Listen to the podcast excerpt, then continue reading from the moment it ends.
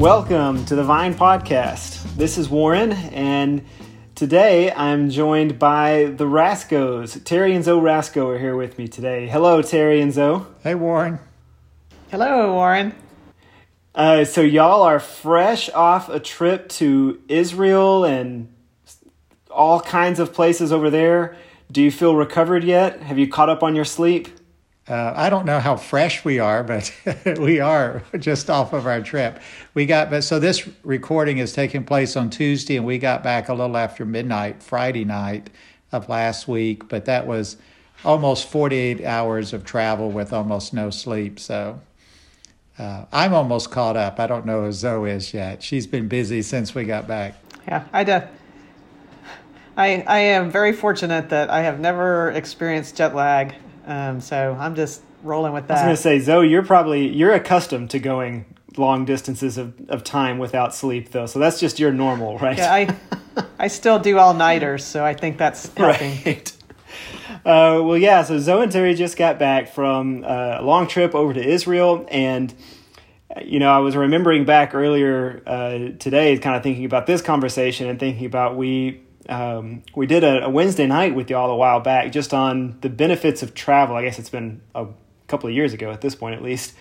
Uh, the benefits of travel and of experiencing different cultures and what we learn from from those experiences, what we gain from that, and how that can kind of shape us and help us to understand different people and perspectives, all that good stuff that that comes with travel.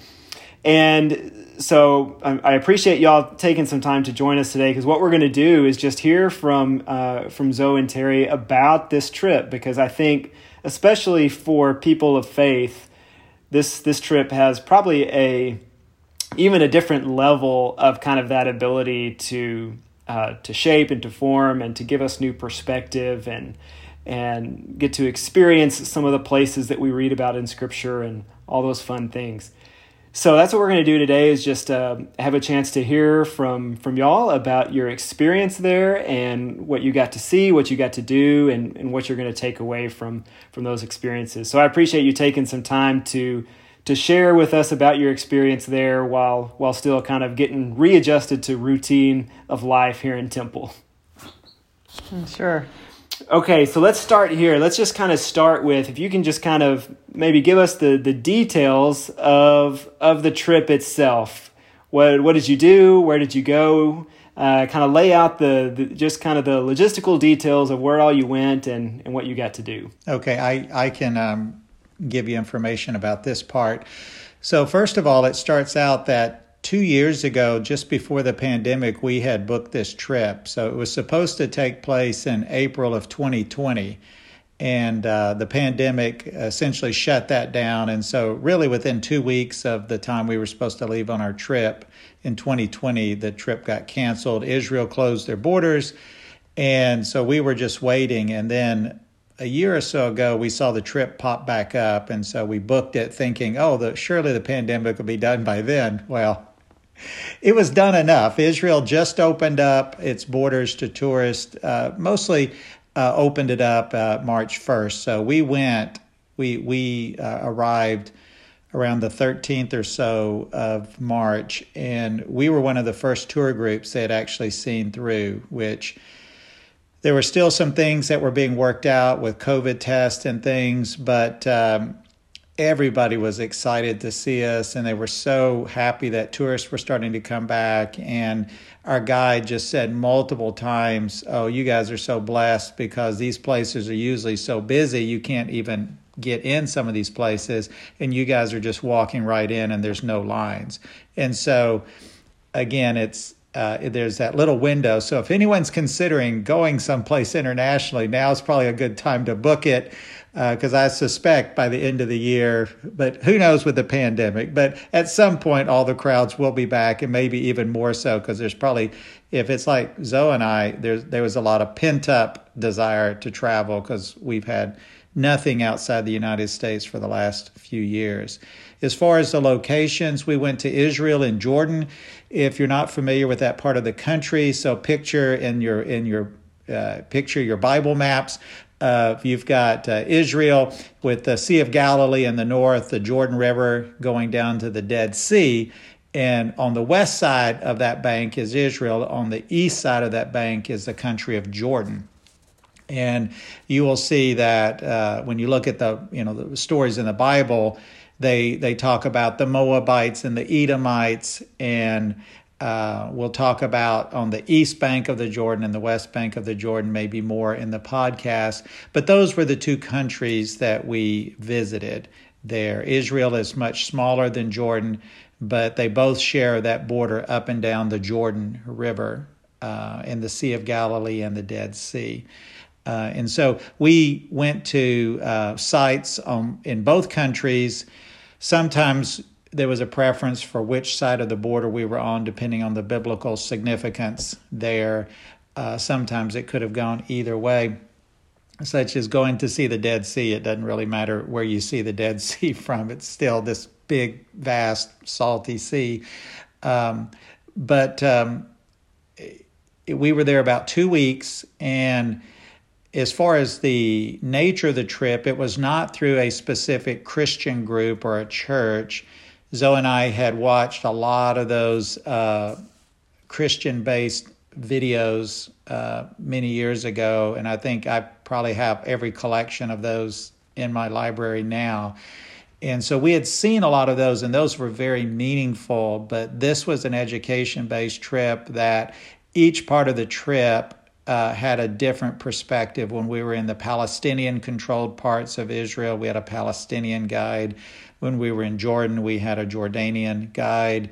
When we were with uh, Muslims, we had a Muslim guide, and uh, and so forth. We had Jewish guides, Christian guides, um, and so we had different perspectives that gave us different lenses. And sometimes even listening to the same story but then to hear two different people present that information, you could see just the enormous complexity of that region.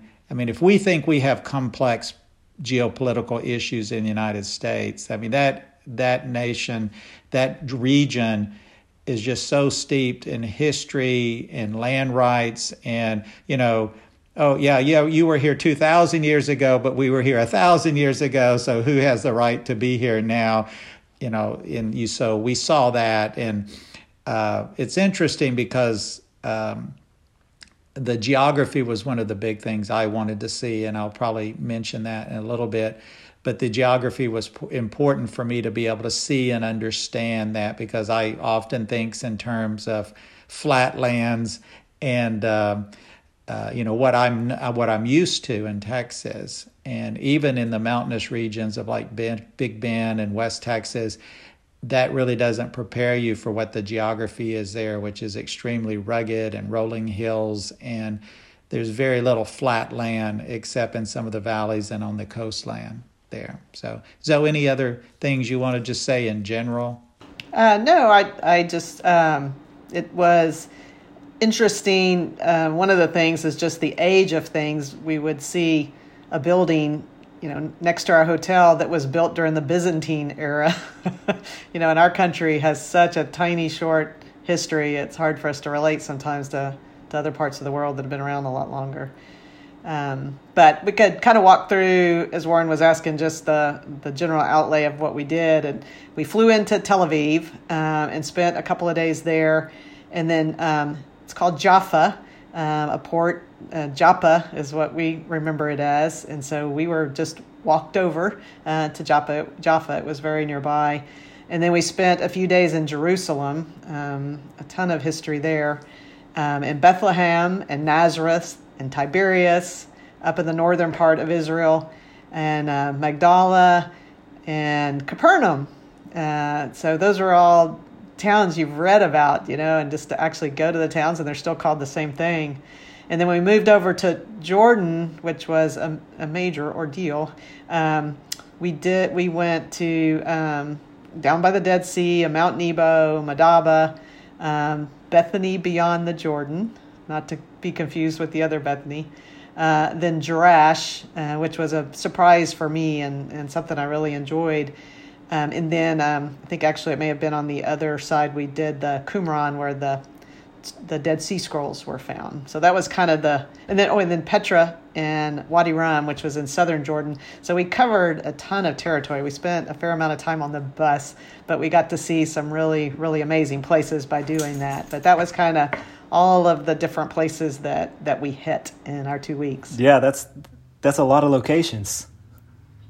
You made the rounds. it was, it was, we did. We covered two countries pretty well. Yeah, that's great. And you know, I know. Uh, so this was the first time for each of you to be there. Is that right? I think. Mm-hmm. Okay. Uh, so you know, most people are shocked. Terry was pretty sure we were the last people in the world to go visit Israel. well, I'm sure you're not the last people in the world. No, I've I've certainly never been, and I know oh, a lot of people. A lot have. of people have. A, lot, lot of people, people have. Been. But when I have talked to other people. Uh, who have been, I think it was kind of a similar sentiment to what you just said. So, just that idea of of being in places that you've read about in the Bible for, you know, years, decades, whatever. And and I remember, you know, on a much smaller scale as an adult going to New York for the first time and even having that experience, you know, even without the religious and theological connotations of it about, you know, oh, this is where this show was shot or this is, you know, this this famous building from this movie that we watch and and just kind of the the kind of the interesting connections that that brings about. And so I would imagine it's even magnified, you know, being in the quote unquote holy lands or, or being in Israel where, where you've got all these uh, stories and, and history built into what you've been reading about for, for years and, and for most of your life. And so I'm wondering if you can just share some about that, about where there are particularly meaningful aspects or, or, or what did you find kind of meaningful or interesting about just getting to go to some of those places that you've read about and known about for so long. I'll, I'll just mention kind of almost a sidebar. Um, so I teach three and four year olds, um, three, four, and five year olds Sunday school and have for over 30 years. And I love it. Um, I wouldn't teach anybody older than that. They would know more than me. But um, the curriculum we have is was developed by um, Jamie at our church, and it is a two year curriculum, 104 Bible stories, Genesis to Revelation. And it's just Bible stories. We walk straight through the Bible. And the last several weeks, we have been studying Moses, um, leaving Egypt, uh, the plagues, and crossing uh, the sea. And uh, we did Sunday, we did manna and, uh, and quail. And they kept thinking it was chickens. And so we kind of went with the chicken thing. But um, it was interesting to be in some places that, you know, I've been teaching for years, but I also just taught on Sunday um, so it really, really is, was striking to think. And, and I told my kids that Sunday is like, I was there, you know, in the desert because we talked about manna in the desert. You know, I I was there. Uh, it's really, really a remarkable feeling. Yeah, I um, I can add that when I told our Jewish guide this, um, who was with us for the first part of the trip, uh, when we landed in Tel Aviv, we uh, toured Tel Aviv which is a, I, I call it a modern city. It's it's really like being in Miami. You're right on the beach. It's a beachfront community of about 400 500,000 people with skyscrapers. Uh, although the city was built right after uh, Israel became a state in 1948, uh, still it doesn't have that biblical significance.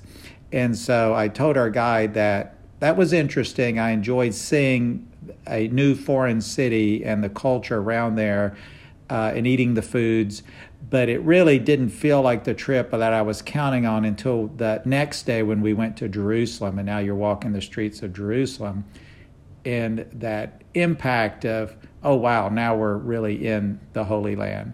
Um, and so there was a lot of that. And even, even towns today that are not as familiar, like Petra itself, this massive stone, you know, carved out of stone city isn't mentioned in the Bible per se, but it was very much an important town at the time of Jesus. It was a town that was built around 300 BC and thrived for several centuries after the Romans, and the Romans annexed it. It was very much a thriving city culture at the time of Jesus, and they were in the uh, trade route. They call it the, the King's Highway, that was on the eastern side of the Dead Sea, where spices would come from the east and from India, and they would go through that area of Petra. Uh, that's called the, the area of the Nabateans, or uh, the Moabites. You may be familiar with Moab, and so they were in the area of Moab. And so, even areas that you think, well, I don't remember that in the Bible, they were just called by something different. Like Zoe mentioned, this uh, uh, Roman city that was just as spectacular as anything in Rome or um, in Greece, as far as just what's left, and it's in northern uh, Jordan and it's called Jerash, but in the Bible it's Gerasa, and it was part of the Decapolis, and so around just east of the Sea of Galilee. And so you will hear Jesus visited the area of the Decapolis. And so this is, it was really impressive to see these Roman ruins there, all of the columns and the theaters and everything, and know that that was a city that Jesus also, you know, visited that area, or it's mentioned in the New Testament there. But as you said, Warren, just the historic and then biblical significance of that area makes this trip different than a lot of the others. And so, I mean, seeing the Sea of Galilee, uh, there's nothing specifically impressive about the Sea of Galilee, although it is the the lowest freshwater body of water on the on the face of the planet. It's 700 feet below sea level, which that doesn't get brought out in Scripture very much but it's very much if you go from a uh, from the seashore and you go anywhere outside of the seashore, you are going up. So there is a there is a mount everywhere. So when Jesus spoke uh, on the mount and to give his sermon on the mount, eh, unless you're standing on the beach, you're going to be going up the side of a mountain. It's uh, going to be the Sermon on the Mount. yes, you know, if it's the Sermon on the Plain, it's a it's the flat top of the mountain there, um, and so uh, understanding the geography helps. And and I think this, I think maybe many people have heard this before, but I know the very first time I was thinking about some of the wording in the Bible where it says they went up to Jerusalem, and you know, it's like, well for us, if you go up someplace, that often means going north. I went up to Dallas or I went up to Washington, D.C. Uh, but in the Bible, it refers to going up in elevation. And so when you go up to Jerusalem, which is probably about 2,500 feet above sea level, and you start out 700 feet below sea level, or if you're in the Dead Sea, it's 1,300 feet below sea level, the, the lowest point of land or water on the face of the planet uh, you are definitely going up and you feel it. I mean, your ears are popping as you're going up or down to either Galilee or the Dead Sea. And so, again, it's some of that language which, you know, it doesn't necessarily change your understanding of Scripture, but it adds to it when they said that we're going up to Jerusalem because you literally are climbing a hill to go up to Jerusalem. Yeah, and especially if you were doing it in that time when you're not not doing it by bus. You you probably feel it feel it even in in different ways. Yeah, your ears may have more time to adjust as you go up, but your legs and legs and arms and or your camel's probably feeling it. So yeah, yeah. We um, when we stayed on the coast of Galilee, we stayed in the largest city on the coast of Galilee, which is called Tiberias, which is the same thing it was called back in biblical times. Um, and we stayed in a hotel that was in the center of town, and we walked down to the water uh, a couple of times and it's fine going down, but then you are all uphill going back up. And I know we were huffing and puffing to get back up to the hotel because it's very much a steep climb back up again. And it was a weird thing. My watch has the elevation, it has the altitude on it. And to see that minus sign much of the trip was, uh, you know, it's what's our elevation? Oh, it's minus, you know, 600 feet or so forth. So, or to hear that Masada, which is up on a plateau, you know, is only 100 feet above sea level, but it's 1,400 foot above the Dead Sea because it's right on the shores of the Dead Sea. So it's it's quite a climb up. It was enough climb up that it took the Romans a long time to build a ramp to actually breach the walls. One of the things that Terry mentioned, the uh, video series um, that we watched years ago many times, um, where someone would, would was there with a group of people and kind of outside explaining things is about this idea of tells, uh, which are mounds, and that they're tells partly because a city has been built upon a city upon a city upon a city, and we saw a good bit of that where they've excavated and all. And so it's kind of like one hill to another hill, and how um, a sense of how close things are. Because when you're on one hill and you need to go to that one over there, you can see it. You know, you got to walk down and walk up, but but you can see it from here. And I was really interested to kind of see that myself of just proximity. Living in Texas, you know, things can be over 900 miles away from you and still be in Texas. Um, to be have some kind of sense of how close, you know, when they rode the donkey to Bethlehem, you know, how how far was that really? Um, and I think that was something that was really interesting to me is just um, seeing how close things actually are for the most part. Were there other were there specific kind of Bible stories or narratives or themes kind of in addition to, to kind of that geography aspect of things? Were there other stories or themes that you kind of felt like you you have a different or a new perspective on now after after being there and, and kind of experiencing it and hearing hearing from the, the people there? Um, uh, we spent several days around Galilee, and you know, Jesus, most of his ministry was essentially around Galilee, and that was very interesting uh, because a lot of those uh, towns don't really uh, exist in the way that they like Jerusalem. When you go to Jerusalem, there's a lot of structure there that still exists. Now it's been built on top of each other, but around Galilee, they're mostly all in ruins. And like the city of Tiberias is a modern city.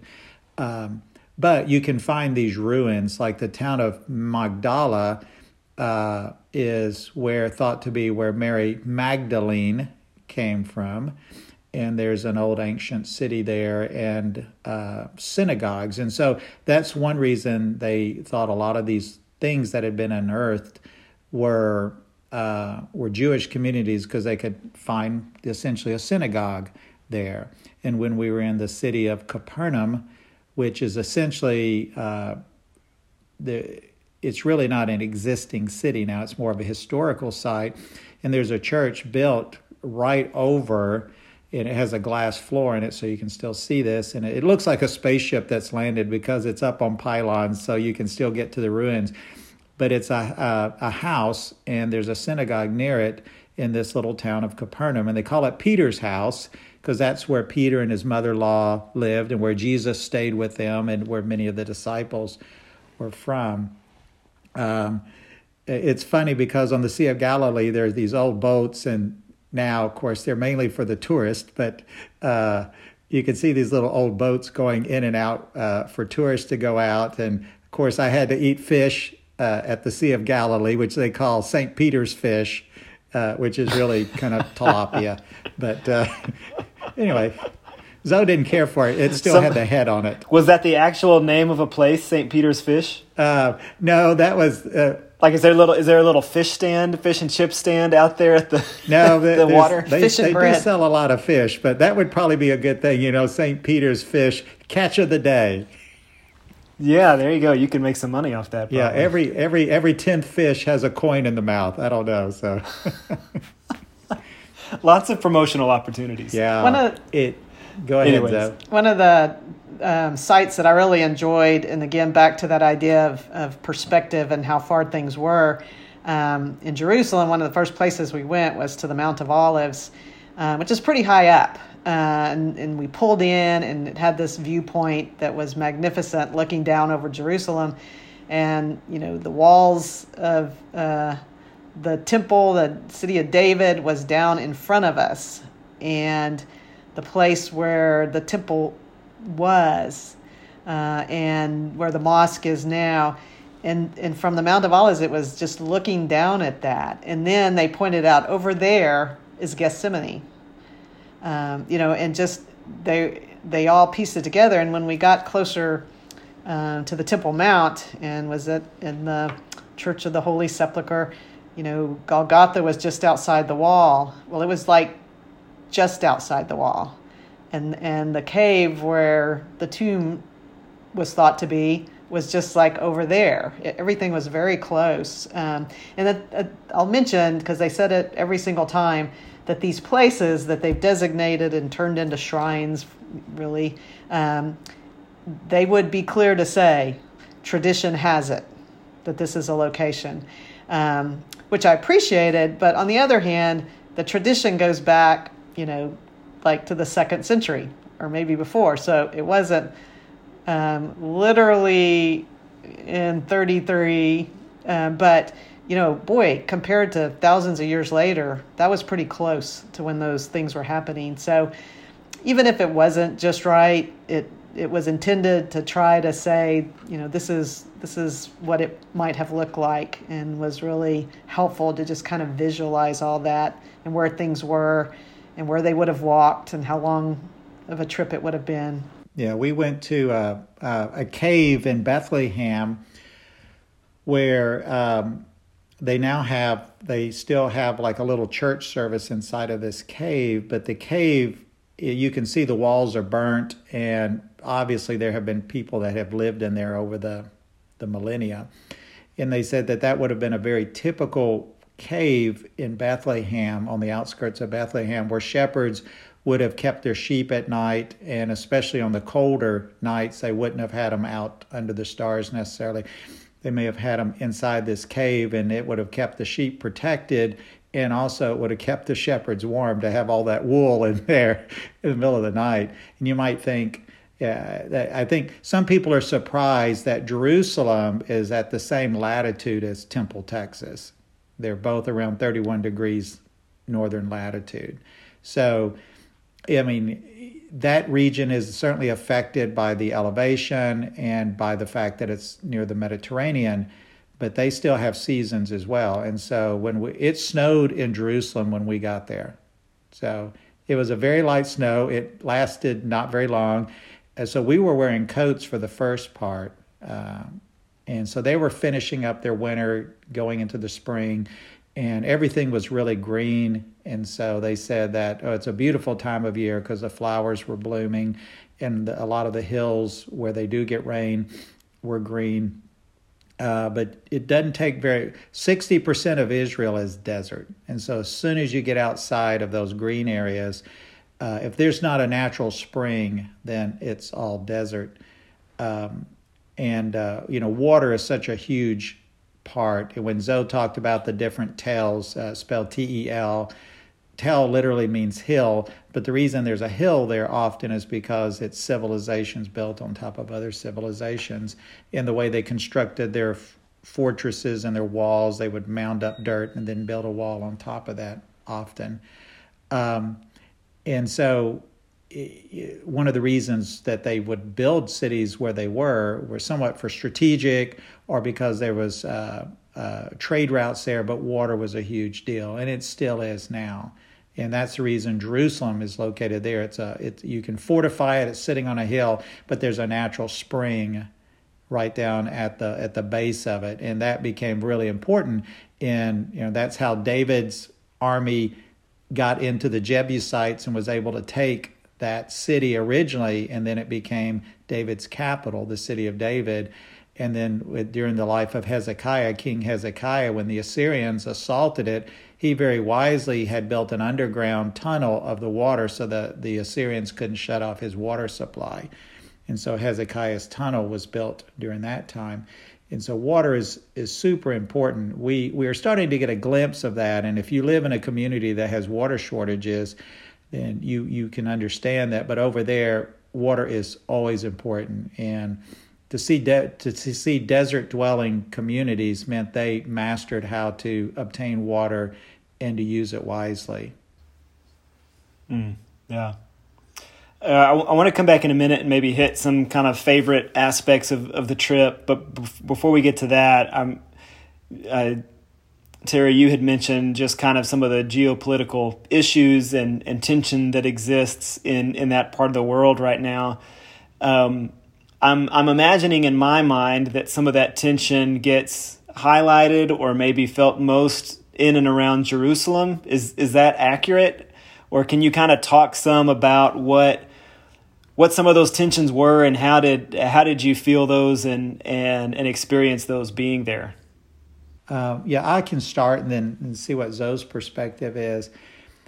Um, so, one, first of all, the majority of people living in Israel are secular now. They are what you would what the guide called non observant Jews. They're Jewish, but they're certainly not Orthodox, and they probably adhere to many of the traditions, but not necessarily out of a religious conviction. It's kind of hard not to observe Sabbath because everything shuts down on Sabbath. Uh, when we were there, even the elevators, just kind of an interesting note, they had, uh, the, so the Sabbath is Shabbat, uh, Shabbat elevators, which so you wouldn't have to touch the button and work or create a spark on the elevator with electricity. They are pre programmed so they go to every single floor, so your elevator. So for practicing Jews, they could get in the elevator that went to every floor and you didn't have to push a button. And for non observant Jews, there's one where you could push the button so you wouldn't have to go. So they have, so they literally have Sabbath elevators and non Sabbath yes. elevators? so there is a tension that exists between the Orthodox and the secular. Uh, and so, even within the Jewish community itself, there is that tension. And they want to honor the Orthodox. So, they want to honor the religious aspects of the community, but also there's this tension of how much do they let it affect the lives of people don't, that don't share that same faith. And then there's the really big in your face tension between the Muslim portion of the country and the Jewish portion.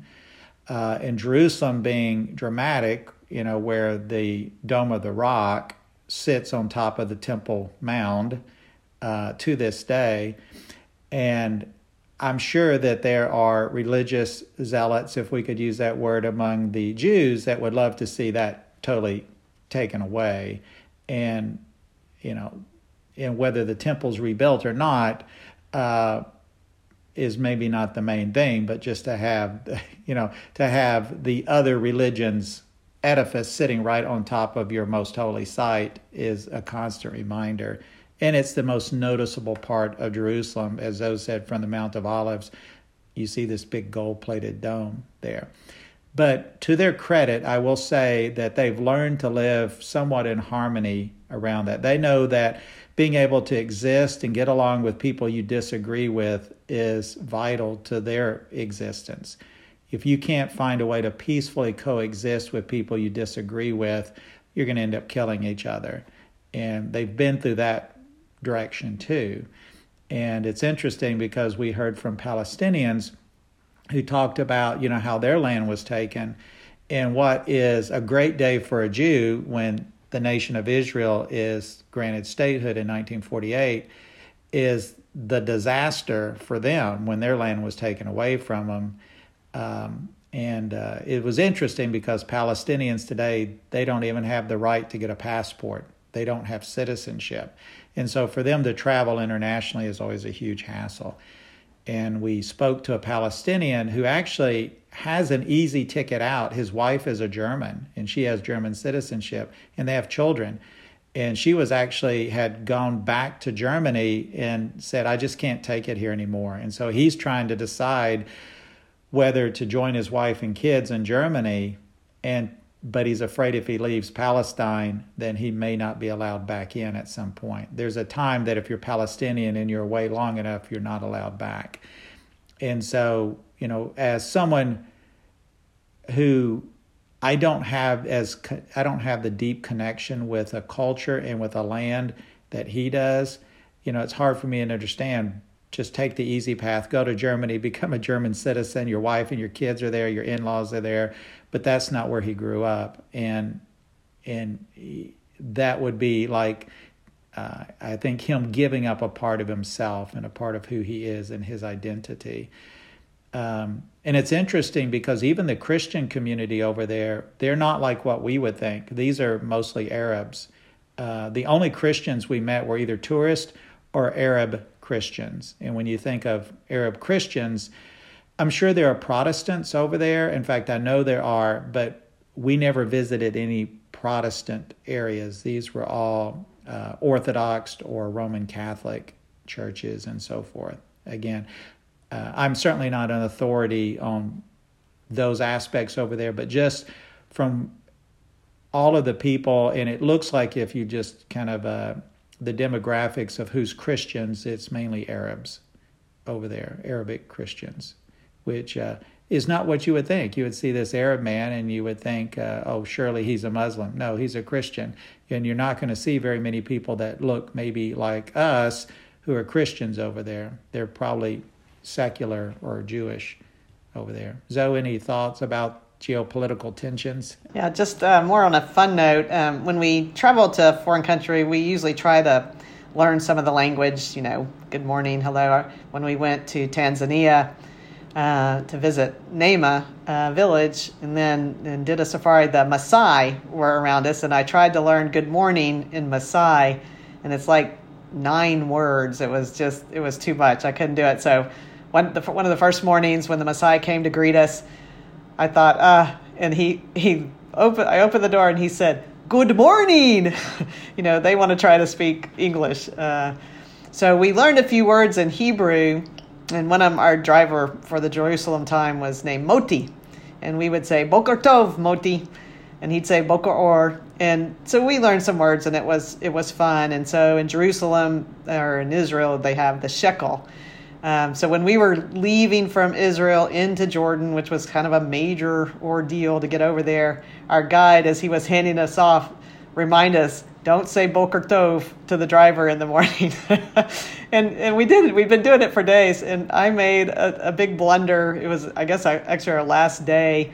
Um, we don't tend to buy souvenirs, and it was our last day. And I don't have room. We take take little suitcases, and but there was this uh, one little thing I was going to get, and I was trying to sort out the money because it they always almost have it in dollars for tourists' sake. But um, I said, no, it's okay. I have shekels. And as soon as it came out of my mouth, but the guy laughed, and I was like, "No, no, no! I didn't mean the shekels. sorry, sorry." um, but it is, you know, you're just really kind of sensitive to the tensions um, between Jordan and Israel. Um, but boy, it's it's eggshells when you're not experienced. Yeah, and I know you know from from this side of of kind of the world and perspective, we often hear about the ways in which that tension um, manifests itself in negative ways, right? With either you know fights or uh, arg- arguments or disputes over land or holy sites or whatever it is. But I'm curious from y'all's perspective there, because Terry, I know you said you had guides who were even kind of some who were Jewish, some who were Muslim. Um, what what examples did you see of maybe how some people in that area are holding that tension well, or or maybe in healthy or, or positive ways? Did y'all ex- experience that kind of in your time there?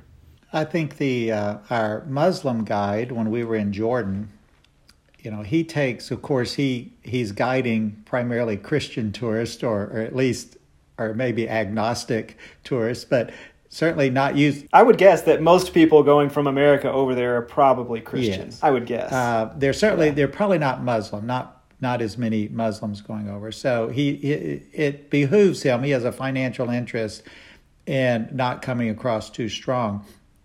But you know they emphasize the the commonality between Muslim and Christian and Judaism as far as all being the monotheistic faiths in the common ancestor of Abraham and acknowledging that who Jesus, you know, that Jesus was a prophet, um, and you know a lot of the same biblical characters of uh, Isaac, Jacob, Ishmael, and those.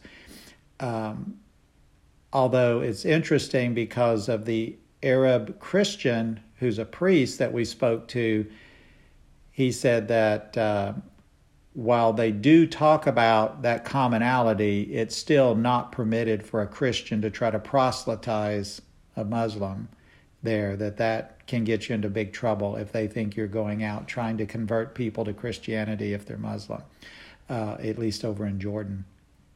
Um, I do think, though, that you know we see more little little squabbles like some uh, it almost seems like the more common you are, the more you tend to fuss and squabble sometimes. Like some of the big churches uh, are operated by multiple Christian groups.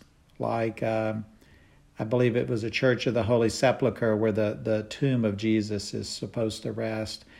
Um, they have uh, they they have sections within there that the Roman Catholics control, that the Eastern Orthodox control, that other groups control. I think the Armenians control some of it, um, and they could not get together, and so the the whole structure was going into disrepair, and the Israeli government had to step in and say, unless you guys fix this, we're going to have to shut the whole thing down. And so finally, they were able to overcome some of their dis- their differences uh, for the self benefit of everyone, so they could keep that church open. But uh, I think by and large, they're a good example of how you can make things work. Um, but there's always that tension. You know, you you do get the sense that it's kind of a powder keg, and there's not a spark right this minute.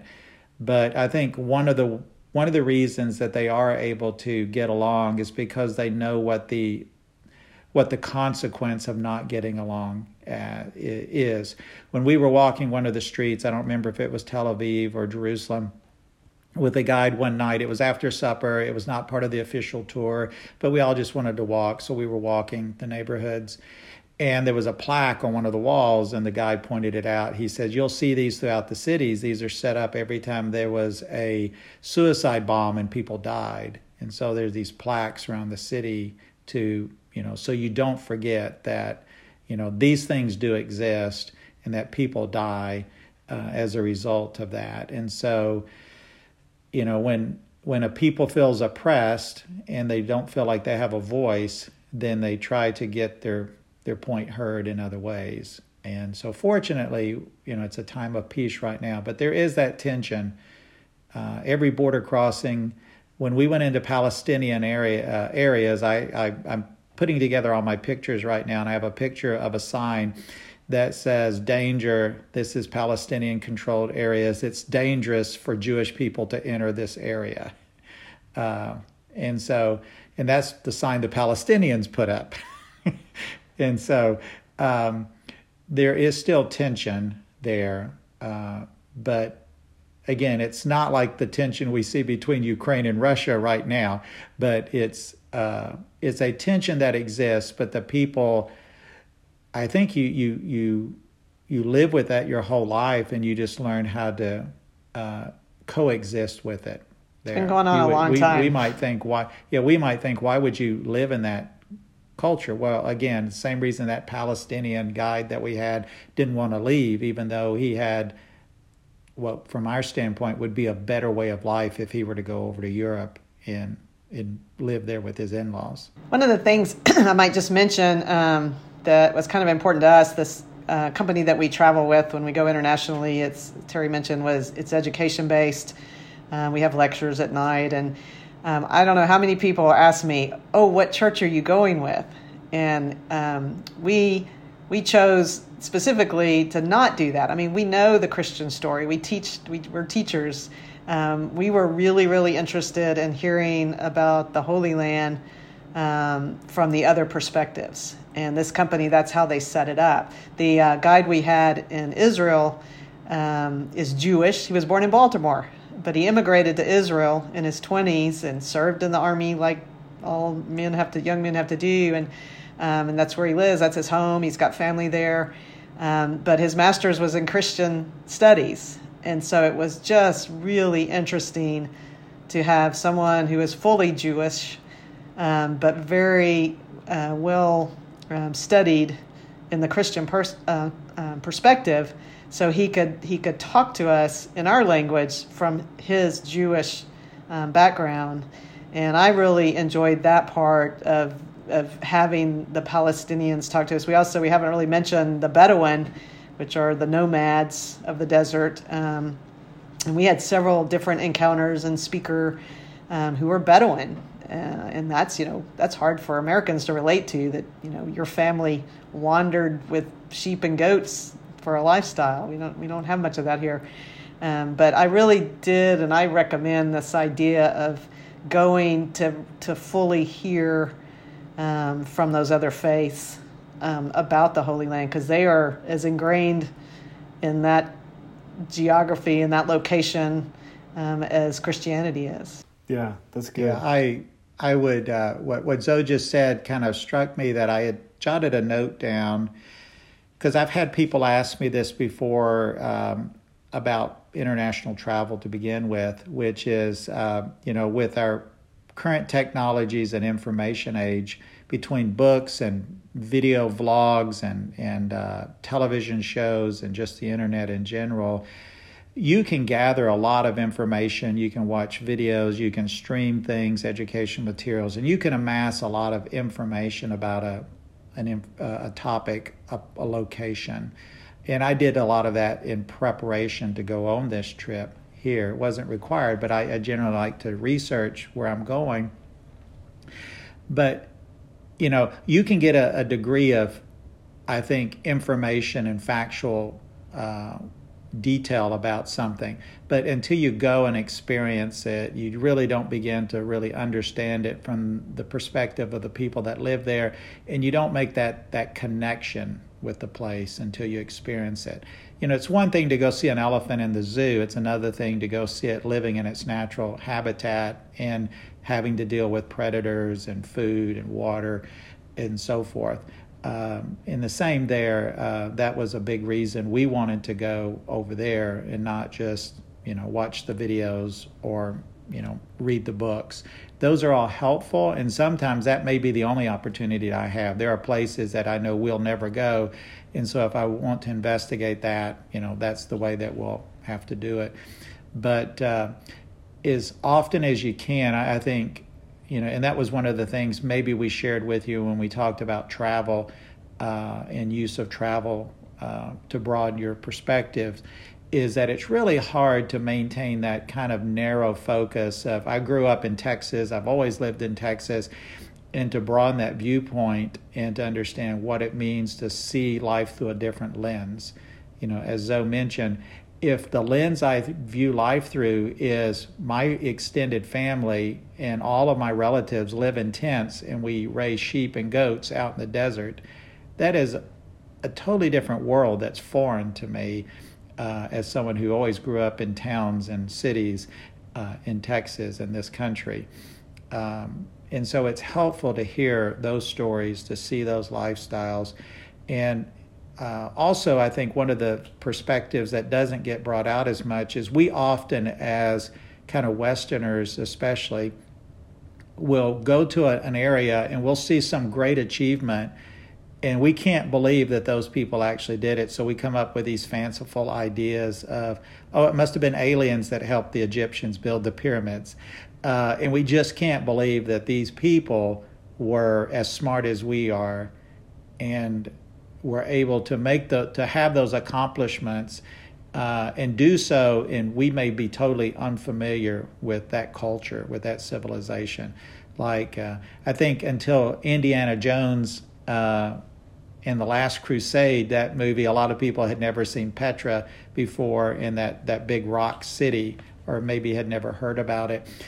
And you know that's a, there was a thriving community that did all of this by carving these huge rock edifices into cities.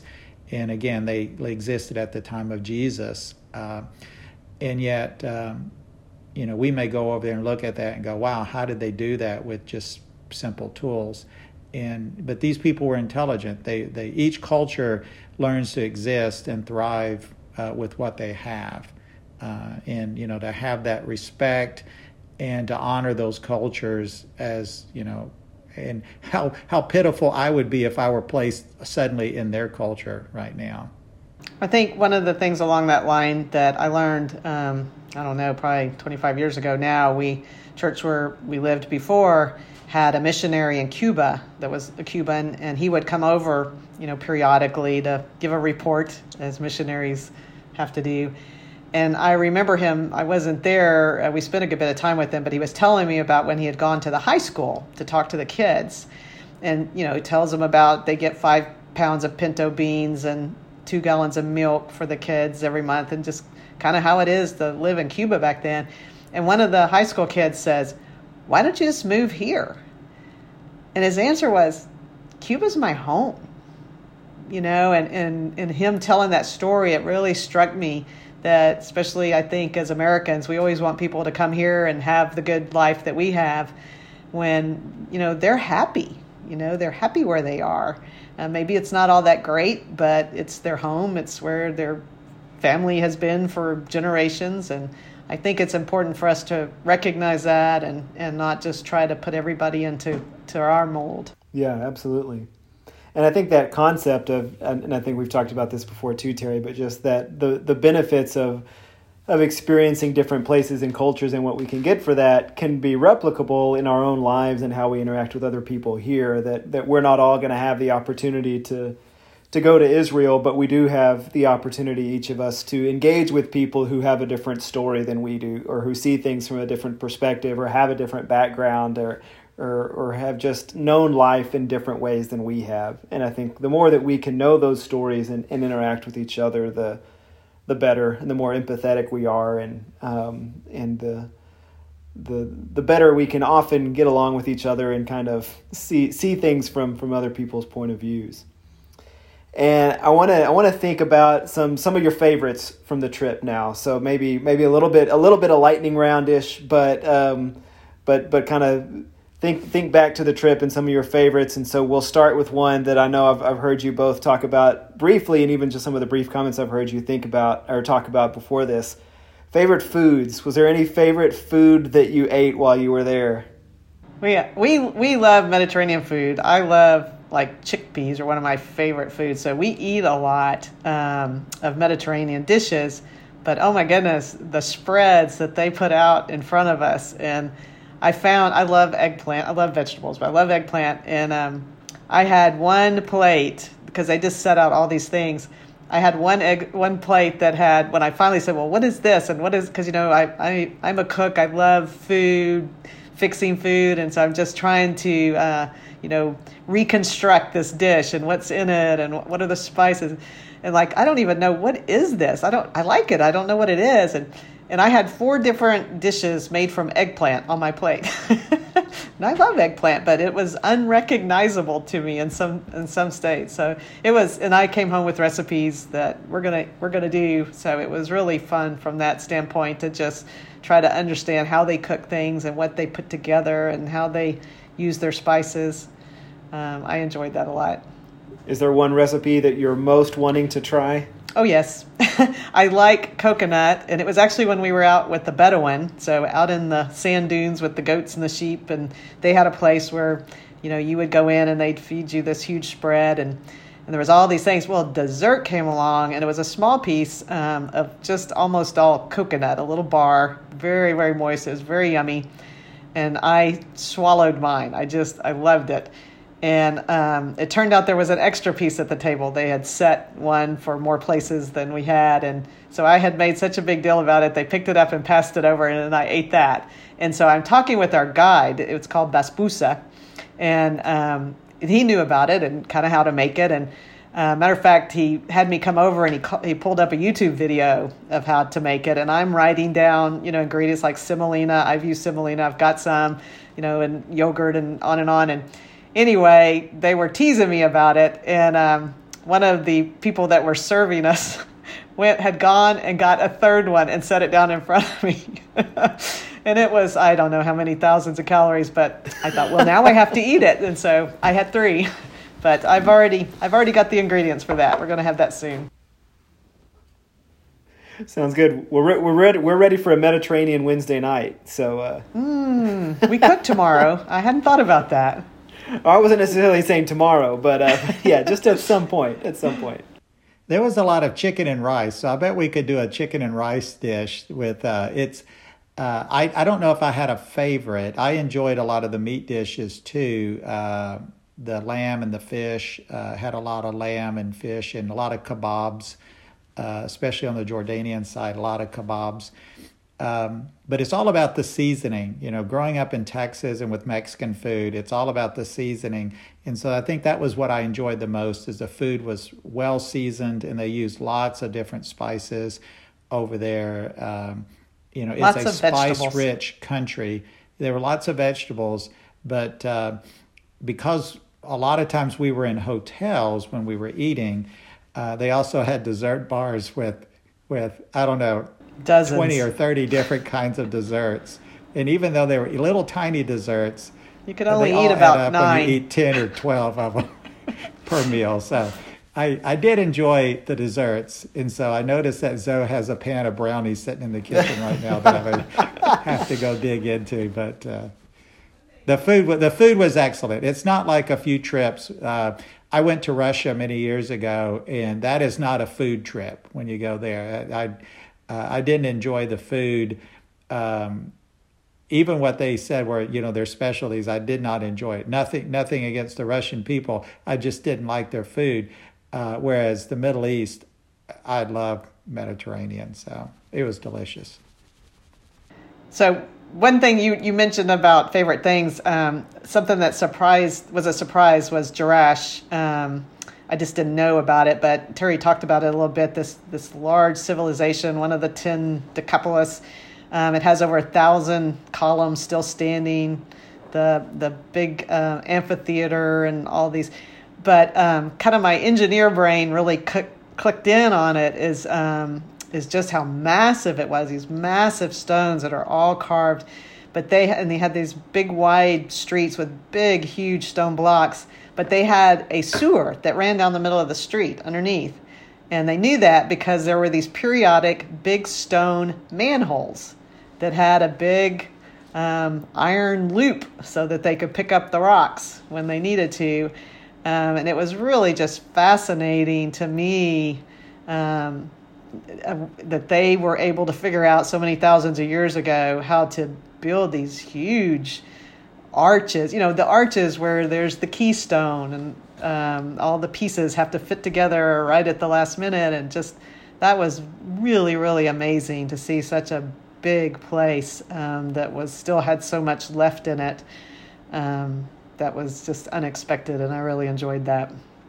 Yeah, I think uh, on that point, kind of a something I just thought of. There's a passage in Deuteronomy where Moses is talking to the people right before they cross over, and this is when Moses doesn't get to cross over, and he's taken up on Mount Nebo, which is a place we went to. Um, but he's he's telling them you are God is going to give you this land and you're going to get to live in houses you didn't build and you're going to get to enjoy vineyards that you didn't plant. And when we actually see the civilizations and the the cities and things that you know they inherited, um, because a lot of you know we we think of Jericho, but that's that's an anomaly. A lot of times, you know, the cities were left intact and the vineyards were left intact. Um, that the uh, Israelites, when they came in, they were they were the primitive people. They were the slave people. They were the nomadic people, the sheep herders, uh, coming in and, and inheriting, if you would, these spectacular cities. And it must have just been overwhelming. It would be like moving moving from the country to the city to you know to move to New York and saying you know this whole section of the city is yours now. And you you're in the high rise and it's like wow this is some fancy duds here. Uh, and some of those cities just to have uh, bathhouses and toilets and all of those things. When you've been living in a tent out in the desert with sheep for 40 years uh, you know that that's going to be a change of lifestyle or for i guess for 20 years for them those that did get to cross over but uh, back to the the foods were excellent. We enjoyed that. I think anyone going over. Uh, we did have one person on our trip that was very much a meat and taters kind of person, and so they were always picking the chicken dish.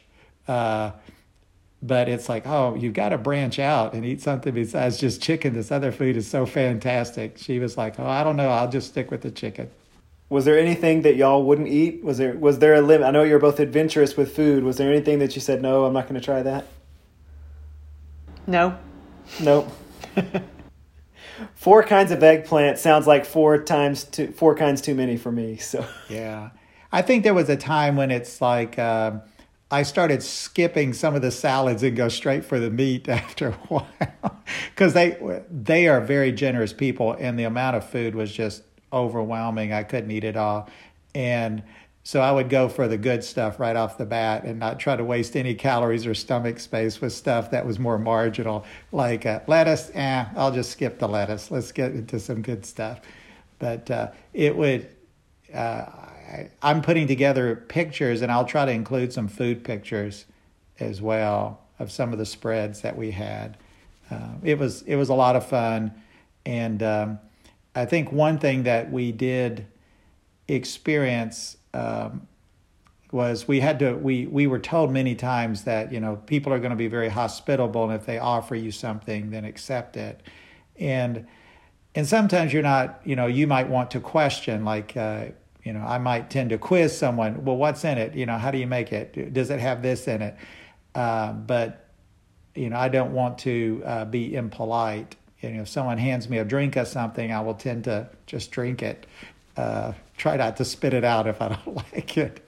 But uh, uh, I don't think there was anything that we just absolutely refused. Uh, there were things we liked better, but the food was excellent overall. Well, you mentioned you mentioned pictures, Terry, and I know you're both avid photographers. Did did you have a favorite?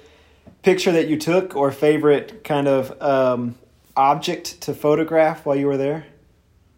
Um, for me, I mean, I if you've ever seen pictures of Petra, just that stone city, it's it's enormous. Uh, uh, I enjoyed that. That's on the Jordanian side.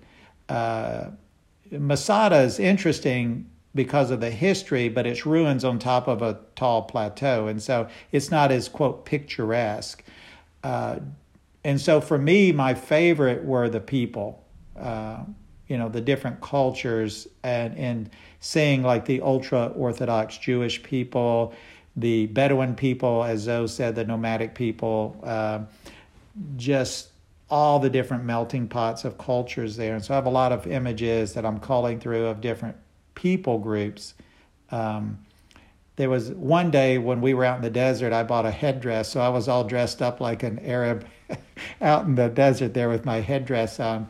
Um, and so that was my favorite, is really the people. But uh, the uh, as far as just natural sites, anything in Jerusalem and Petra, those were probably the two big ones for me. Jerusalem because of um, the walled city and the historic sites uh, and then Petra just because it's such a, a fabulous. It's like seeing the pyramids. I mean, it's just this huge mammoth site that is so impressive. It's it would be hard to walk away and not be impressed from that.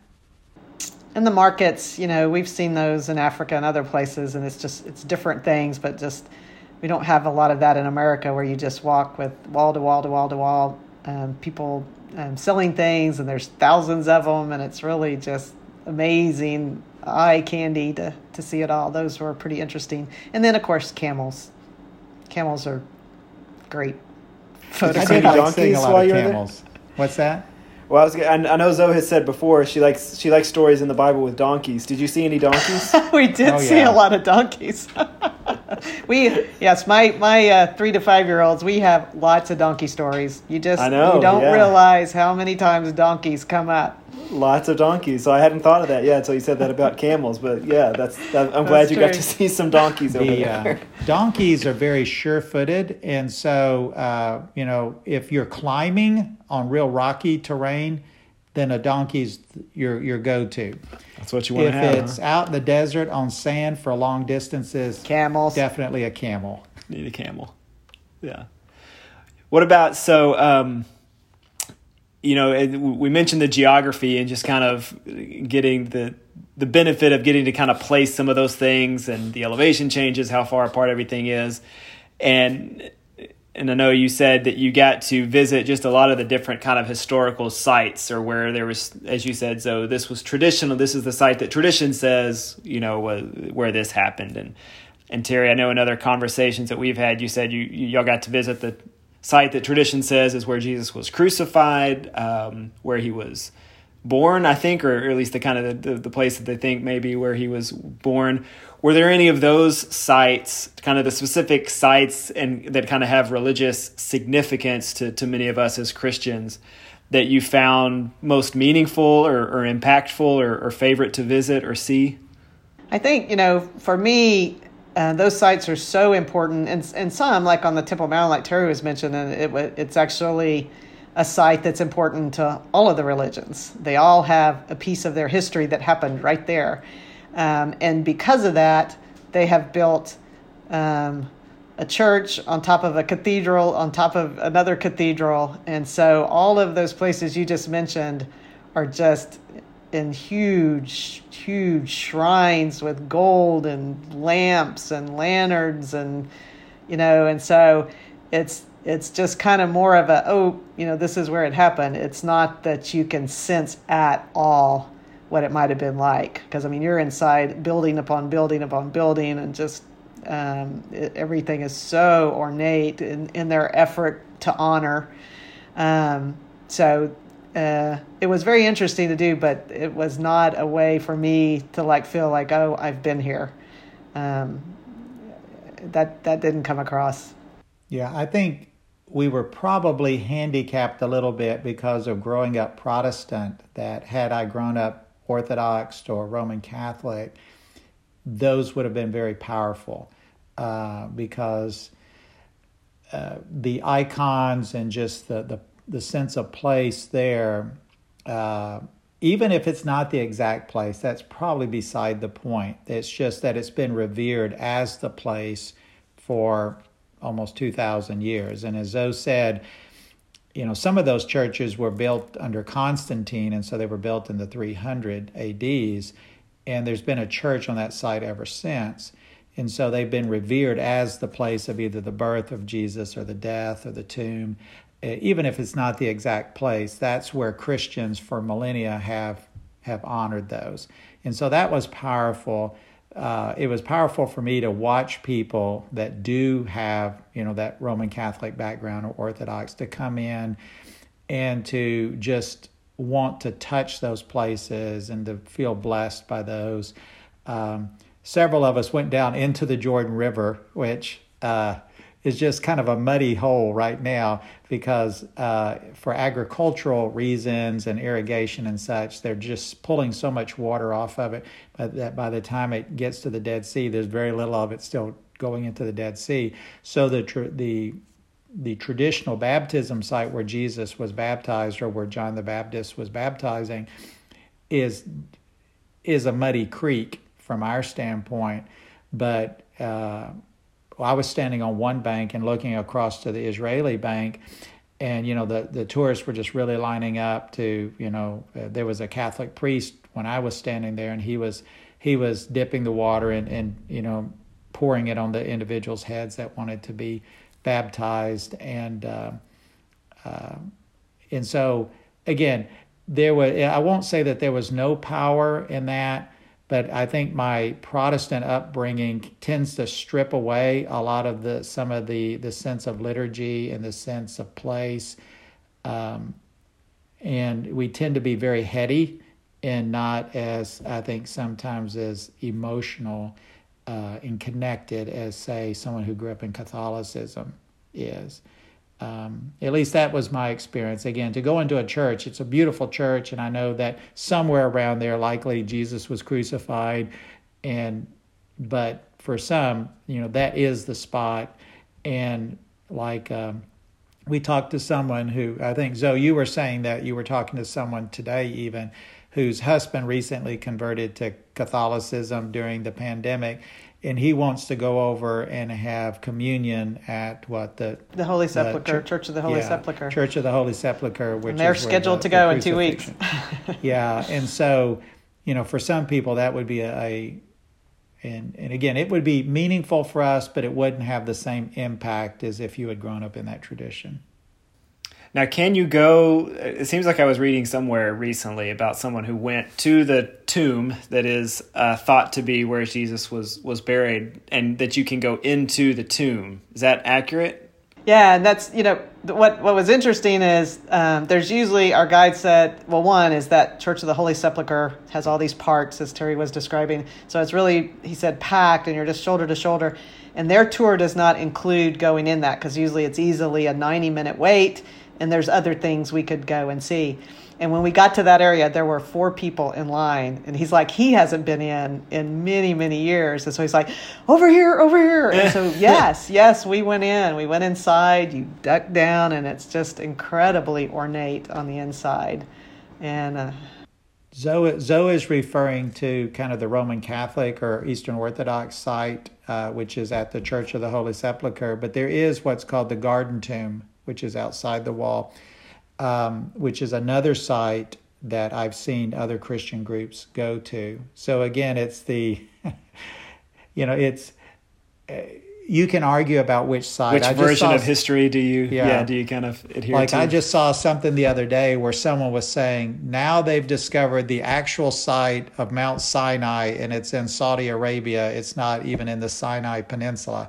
And it's like ah, you know, how can you ever be certain? Right. Um, well, it's interesting that you said that about backgrounds, Terry, because the the author that I was reading talking about that experience was a Catholic, is a Catholic, and so he was talking about the experience of being there as as a Catholic and from his experience and, and kind of background in that. So yeah, it is.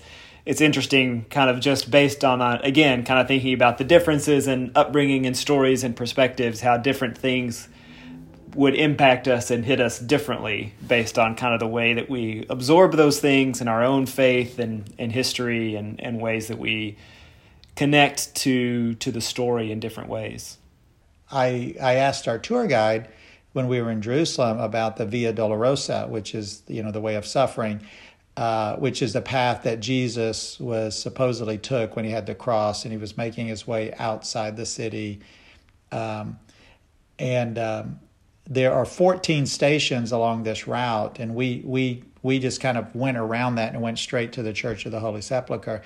Um, and he, our guide said, yeah, if he was doing a Catholic group, they would have probably spent three or four hours and done all 14 stations and had readings. And of those 14 stations, only seven of them may be even vaguely mentioned in Scripture, and the others are just, you know, don't have any attachment to scripture, but they're just kind of built into that because there's a lot of symbolism in the number 14, the 14 generations from David to the exile and from the exile to the time of Christ. Um, and again, so I would not take away from anybody's tradition. Uh, and you know that if it's not this site, it's someplace nearby. And the power of just being there, I think, is important. Um, and even if it's not the right site, again, these churches have existed for 1700 years on some of these sites. And, um, uh, and so Christians have venerated those sites for over a thousand years. And so it is powerful just to see that, even if it's not the actual site. And keep in mind that the whole city was totally demolished uh, in about 130 AD when the Romans finally got fed up during the time of the second revolt and just flattened the city. So we went to one place they called the upper room for the Last Supper, and it's like, uh, I don't think this room actually existed then because it would have been destroyed. And they said, oh, it was it was probably built, you know, during the Crusades, which are in around a thousand A.D. Uh, but again, like when we were in uh, still historical, yeah, yeah, when we were in the city of Jaffa, which is called Joppa in the New Testament, where Simon Peter was up on the rooftop and he got the vision of the sheep being let down. We found a house and it says, Home of Simon the Tanner. Well, again, it's probably not, but you know, it's a nice connection to you say, oh, yeah, I remember this town in the Bible, and that's where Peter was, and he was on the rooftop um, when he had that vision. Yeah, it at least gives you a more concrete connecting point than than kind of what we might have in our head or or whatever else. Yeah. Well, and you, so Terry, you mentioned the the Sabbath elevators. I want to come back to that real quick, and then before we maybe do some closing thoughts, were there any other kind of aspects of life on on Sabbath on on Shabbat that were different, noticeably, kind of for, you, from y'all's perspective on that day than maybe the other days of the week? It was crazy. It was there was all these rules, and so we were really glad to have a Jewish guy to keep us out of trouble. So this isn't related necessarily uh, to the Sabbath, but just kind of in the light of things that are different. I had noticed on our doorway, the door frame into our hotel room, there was this little metal bar, kind of at an angle, and it's like, what is that? And I looked around; they all had that, and um, so you know Google Google is great. You just put metal bar on door frame and it pops right up. And it's a it's a mezuzah, is that right? Mezuzah for the um, Jewish folks, inside is a scripture, a certain scripture that has to be hand, you know, lettered. And you have to be able to see at least a little piece of that scripture so that when the letters begin to fade, you know it's time to take it off and replace the little scripture. And what they do is when they walk in their door every time, they touch it with their fingers and then touch their fingers to their mouth. And it's about you shall, um, you know, have the scriptures on you and will mark your doorposts. And so after that, we saw them everywhere. And then uh, when we asked our guide about it, he said, yeah, there's kind of this controversy on whether it should be straight up or you know sideways and so they settled with at an angle. So most of them we saw were at an angle. But it's just there's and no telling how many things like that were around us that we didn't notice yeah a Jewish lot of public transportation shuts down on on the sabbath. And remember their sabbath starts at night and goes mm-hmm. it starts at night and then through the next day and so it's interesting because if you're in a group that arrives Saturday morning, then you're you're in that time of no public transportation, and uh, and you can still get taxis and other things, but uh, you know like rail and buses and things like that all shut down. Um, we no hot food for breakfast. Oh, uh, one one uh, one interesting thing I found was we were in the hotel and our guide said, "Oh, I just need to remind you guys that this uh, tonight at dark starts Shabbat, starts the Sabbath, and so." Uh, tonight's supper at the hotel is going to be a little different. All the food was prepared earlier, so they won't have to be making food when the Sabbath starts. And if you want, um, you know, we can do some traditional blessings Sabbath blessings. And so they had these little bottles of, quote, wine. They were really non alcoholic grape juice. They're good Church of Christ thing that would have. there was plenty juice. of wine. Uh, you could get real wine too, but you'd have to pay for that. But this was free little bottles of grape juice in little wine glasses. And uh, our Jewish guide said some of the blessings, but we saw um, uh, a number of Jewish families there in the hotel and you know the it was traditional for the oldest male family member to do a blessing for all of the people. So we would see a, someone standing, putting his hand on someone and saying a blessing, and then they would drink their, their wine or their juice uh, for that. And it's kind of like for them, it's like their Sunday meal, like after church on Sunday, and you all go to a restaurant. So they had a big meal. The added complexity was it all had to be fixed beforehand and could not be fixed uh, and that next morning, some of our group were kind of grousing around trying to find coffee, and there was no hot coffee because uh, it all had to be instant at that point because anything had to be fixed in advance.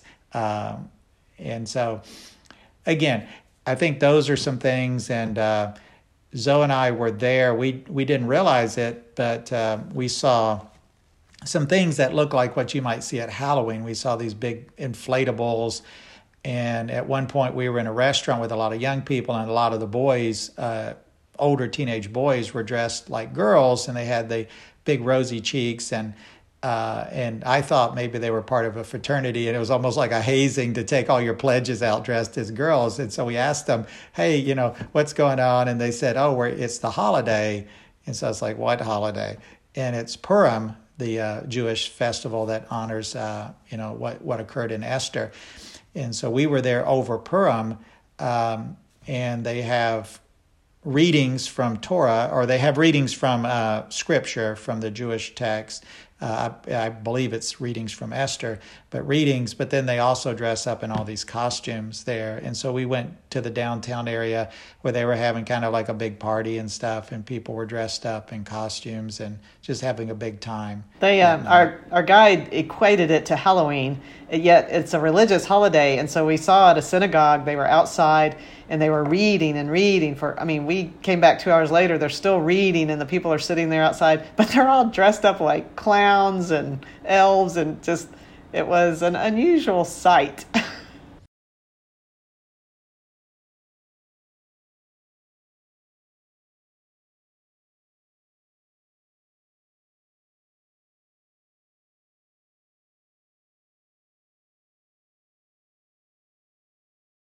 silly things. Yeah.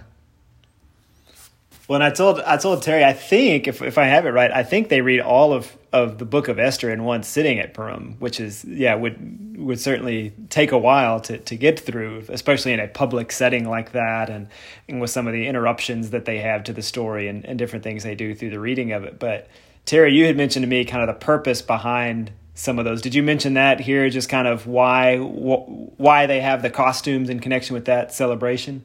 Yeah, I had to look that up because I thought, what is the connection between wearing a Halloween costume and Purim, which is about you know the salvation of the Jewish people, and they weren't killed by um, by you know the group in power by the the Mordecai. Yeah, and and what one rabbi said is that uh, because God pretended to allow the Jewish people to face their demise to and so the whole nation there thought that the Jewish people would be wiped out. And then it flipped on itself and the Jewish people actually came out victorious and Mordecai was advanced uh, under the king uh, under the Persian king. And you know Esther was queen. And so that thought of God pretended that something was going to happen and then it didn't and there was a surprise, a happy surprise for the Jewish people, is the Jewish people dress up and pretend to be something they're not, and they honor the happy surprise of their people's salvation. And again, that's just one rabbinical tradition sure. as to why. But uh, you and I have talked about that, Warren, about kind of the flexibility that the Jewish tradition allows, and you know they'll study the same passage and they'll come to come up with very different meanings besides maybe what was originally. Like I'm pretty sure uh, at the time of Purim, nobody was dressed up in Halloween costumes. Right. Then. Uh, and yet that's their new tradition. So. Yeah.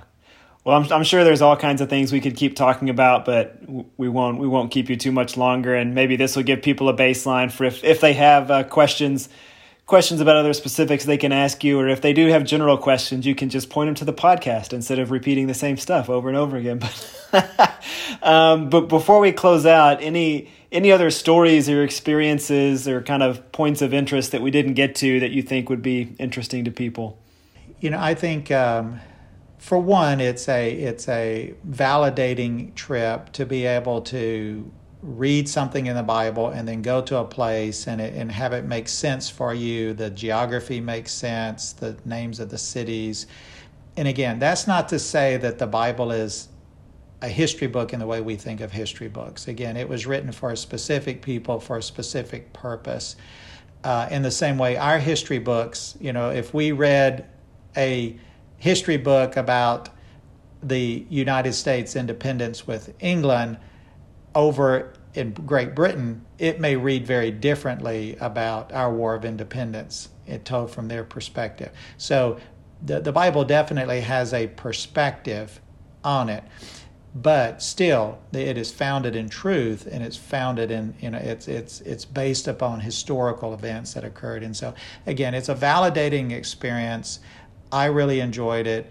Um, it's one that we had talked about, Zoe and I had talked about for some time, but it always seemed like there was some reason not to go uh, because of either some geopolitical uprising or tensions. And then, oddly enough, you know, now we had the pandemic laid on top of that and we still went. But uh, we, were, we were glad, and uh, I would encourage people to uh, consider such a trip. I think it is, uh, again, it's life affirming, it's faith affirming to go over there, but go with an open mind. Don't go with a narrow interpretation. And if someone tells you something that's different than the way you've always been taught, just be curious, ask questions, and don't assume you have it right, but don't assume they have it right either. We all have our traditions.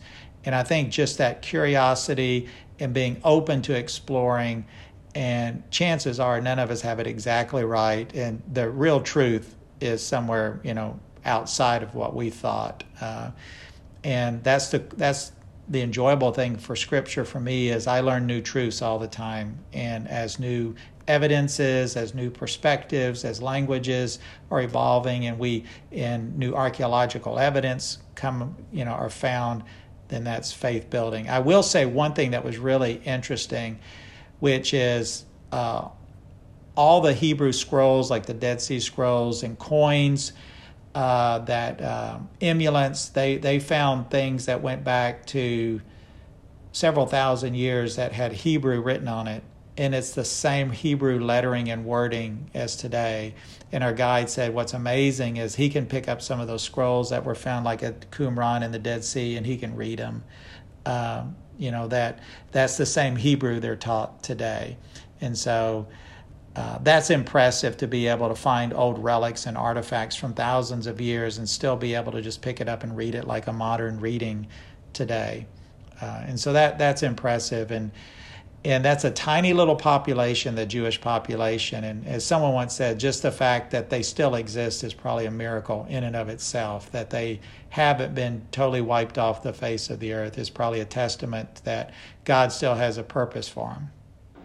Yeah, and I, I think, you know, we haven't traveled super extensively internationally, but we've been to some very, very interesting places, Iceland and Antarctica. And um, but I think going to Israel, um, that's actually a direct connection to our daily lives, even though it's very different.